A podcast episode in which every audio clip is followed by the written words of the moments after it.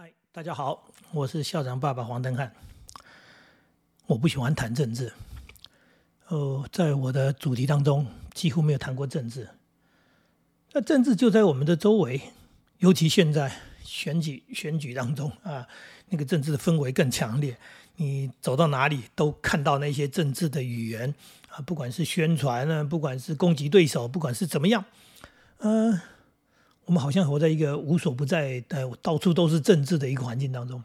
可是我今天为什么跟大家谈起这个？我不是要你支持哪一个党，我不是要你选哪一个人。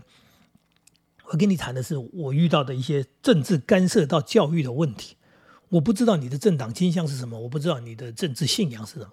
但是我遇到过这样的人：一个妈妈新生入学嘛，那是小小孩子，就是一年级的新生。那个妈妈过来跟我谈话，呃，一脸忧心忡忡。我也不知道为什么这个开学日这个表情是这个样子的。孩子来上学不是一件开心的事情吗？他说：“校长，我不知道怎么办。”我说：“什么事情怎么办？”他说：“我的孩子不会说国语，听不懂国语。”我说：“啊！”我愣了一下，因为现在的社会当中这样的人确实很少。因为你就上过幼儿园嘛，然后或者就算你不上过幼儿园，大家多多少少这个国语就是一个沟通的语言。呃呃，大家多。那是到底谁不会讲、不会听的，真是极为少数了。然后他告诉我原因，他说：“校长是因为这样，我先生非常爱台湾，他非常坚持台湾人不能讲外省话。他说国语是外省话，就说台湾人不能讲外省人的话。所以我的孩子没有上幼儿园，我现在不给他去，因为不让他学国语，不要让他学外省话。这个人的政治情操。”呃，真是伟大！他的坚持，他充满了他认为的理想性。可是我不能理解是，那他那么爱台湾，他到底有没有爱他的小孩？他的小孩这样子，接下来的学习要怎么开始？那你就要上国民义务教育啊！你就算幼儿园不读了，你进国民义务教育。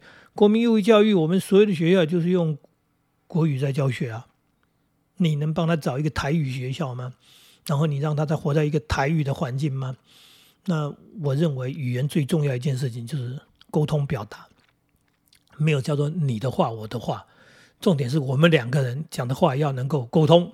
例如说，我们到了国外，然后我们可能必须使用英文，因为那个国界，嘿，那个国度它就是用英文的地方。今天到了日本，呃，你讲日文，你说哎，英文也可以通，哎，真的英文真是太强大了啊！因为世界当初他们主导了很多嘛，所以呢就。发现说，呃，英文其实走到世界各地多多少少的能能通。那讲中文啊，讲国语，呃，部分地方能通啊。你去中国大陆啊，你到这个这个某些地方，呃，确实也能通。那讲如果讲我们现在讲的台语、闽南话，那哪里能通啊？就能通的地方就更少一点。就这样的一个状况。那重点是除了生活以外，就是学习。重点在学习，因为你可以不出国，所以你英文不好。其实也 OK。如果说你你不出国的话，那生活上用不到。可是工作上，你的工作需不需要英文？如果需要，甚至你要学习，刚刚讲的，你要出国，你要读书，你要旅游，甚至你的工作就需要大量的外文，因为你可能要透过呃呃外国的这个科技某些地方呃某些资讯比我们还强大，所以你要跟他们学习，所以你要学他们语言，这就是学习，所以你必须去学外文的原因。同样的道理嘛，呃，你爱台湾，那那政治倾向是你的政治倾向，对不对？那你的孩子你不让他学习吗？这就是我不能理解的部分，就是说怎么把政治搞到了教育里面来？所以作为一个教育人，每次看到了有些人的那种政治狂热的时候，呃，弄到我有时候都不知道要怎么讲，呃，真的不知道怎么讲。曾经还有嗯教师会的人说要我表明我支持啊哪一个候选人支持哪一个政党，我说我为什么要告诉你我支持哪一个政党？他说哎你就是要表明你的立场啊！我说教育里面无关政治，那这个这些老师啊这些教师会老师竟然强迫我说你懂不懂啊？那美国就是这样，大家的政党倾向就是清清楚楚明明白白。我心想，你跟我讲美国是因为你去过美国，我没去过美国吧？就算是美国是这样，也不关我的事啊。哪一个地方有哪一条法律规定说人要摆摆明要表明他的所谓政治倾向？何况啊，何况我就是在我的工作场域，我在上我的班，我为什么在上班时候要跟你们讲说，我支持哪一个党，我我要投哪一个候选人啊？这这是一个，真是叫做一件无聊的事情。当然，这个事情很早以前的事情，也已经过去。那现在我活得更自在。第一个，我当然讲了，说我我没有在这样的一个所谓机构单位里面，那我活在自己的生活当中，我更没有那么辛苦。可是朋友当中也很多人对于政治是比较狂热的。或者焦虑的，你也不能讲他狂热，他可能是一种焦虑，他就认为说，如果不怎么样的话，就会怎么样，所以哪一个党赢了，那我们这个台湾就完蛋了，所以我们一定要让那个党失败，所以一定要支持我现在支持的这个党。那当然双方都各执一词，各说各话。我悄悄对这个事情真的没有太大的兴趣。人家呢问我，我回答了一个很有趣的，那一年的总统选举，问我说。黄登汉，你你要投谁？我说投谁？我老婆叫我投谁就投谁。啊，人家看我说啊，你你听老婆的。我说是啊，这两个候选人，这几个候选人，谁当选了，哎，对我影响不大。但是我如果不听我老婆的，我就会没饭吃。哎，因为我老婆每天弄饭给我吃，所以我老婆如果选举那天叫我说你去投谁，那我就去投谁。为什么？因为我回家有饭吃。如果我不听了，搞不好回家连饭都没得吃。那当然这是一个笑话。这是一个幽默的笑话，为什么？因为我去投票的时候，我老婆哪知道我投了谁呀，对不对？所以政治这件事情本来就是这样，你想支持谁支持谁，但是可以不要影响到正常生活吗？你难道要为了说，老婆，我的政治理念跟你不一样，你要我投谁，我偏不投谁，我就是要投谁，然后两个人大吵一架，搞到家庭生活都过不下去吗？啊，夫妻要为了政治而吵架吗？要翻脸吗？同样的，你要为了政治去让你的孩子受伤害吗？这叫做政治理想。你当做你是革命党人啊，你想要去革命，然后不顾一切说抛头颅洒热血，牺牲生命在所不惜。那你要牺牲的也是自己，也不应该牺牲自己的孩子吧？所以我就不能理解为什么政治要扯到教育里面来。我们的孩子从小在我们家里长大，我们。一路都有所谓的政治，都有选举，甚至我们身边也有呃一部分的所谓朋友是民意代表。那这些往来当中，当然是因为朋友关系，而不是政党关系。我并不是因为政党跟他往来的，甚至他的选区呃跟我无关。简单说，我住家跟不是他的选区，我连想投他一票我都没办法做到。但是我们还是可以做朋友啊，对不对？那这做朋友当中，也不是因为政治理念一样才做朋友的。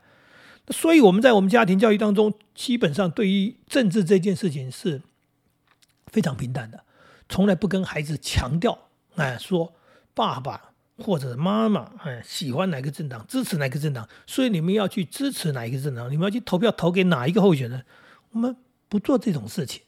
所以孩子长大以后有他们自己的理念，因为他们接收到的各种资讯，他不断的成长的过程当中，他可能也形成了一些。他的想法说：“哎，哪一个党是我愿意支持的？哪一个候选人，我觉得他是很棒的，我要投给他。这是一种选择。那还有一种选择是，我觉得没有一个好的党，我觉得政治是一件无聊的事情，我根本不去投票。这也是一种选择，这也是对政治的一种看法。为什么每一个人就一定要选边站，说我要站在这一边，我要去攻击？”辱骂对方哪一边，然后我们是好人，他们是坏人，这好像好像是小朋友在玩那个游戏，说啊我们是好人，你们是坏人，然后那边就说我们是好人，你们是坏人，然后两边就哦我们来打仗哦，好人坏人打仗，这蛮好笑的啊，真的是蛮好笑的。所以这样的情况之下，我们家的孩子是各自有各自的政治立场或者他们喜欢的呃政党，可是他们也在改变当中，他们也不是永远支持哪一个政党。我我有我有一个儿子，他说他说。政治本来就是要轮替，如果有人这个永远执政，他基本上他就跟专制没什么两样。所以最好就是有人上台，有人下台。那几年之后有人上台，有人下台，他说这样地毯都会哎底下都会清得很干净。也就是说，你没办法长时间把持，你就不会嗯呃你做的坏事就很容易被揭发出来，因为换人嘛，换党执政。他这种说法正确吗？我也觉得没错啊。嗯，我也觉得没错，这也是一种政治想法。那总而言之，一句话就是说，在我们家的教庭家庭教育当中，在我对学生的我在当老师的时候，我对学生的教育当中，我从来不去谈政治这件事情，我不跟他们去谈政党这个东西。我只觉得你的学习、你的成长，将来你必然有自己的一种想法，因为我们没办法，我们就活在一个。这样的时代，活在这样的一个所谓国家里面，你不是活在那个什么叫做那个很偏僻、很山里面，说哎呀，政治跟我都无关，真是叫做天高皇帝远哈，地利与我何有在？就是国家管不到我啊，那那那就是另外一回事。那我们不是嘛？我们就活在一个你必须要缴税，你必须要使用公共空间，然后那所有的一切你都跟这个政府、跟这个政治是脱不了干系的。但是这没错啊。但是政党倾向，刚讲的，我我们活在。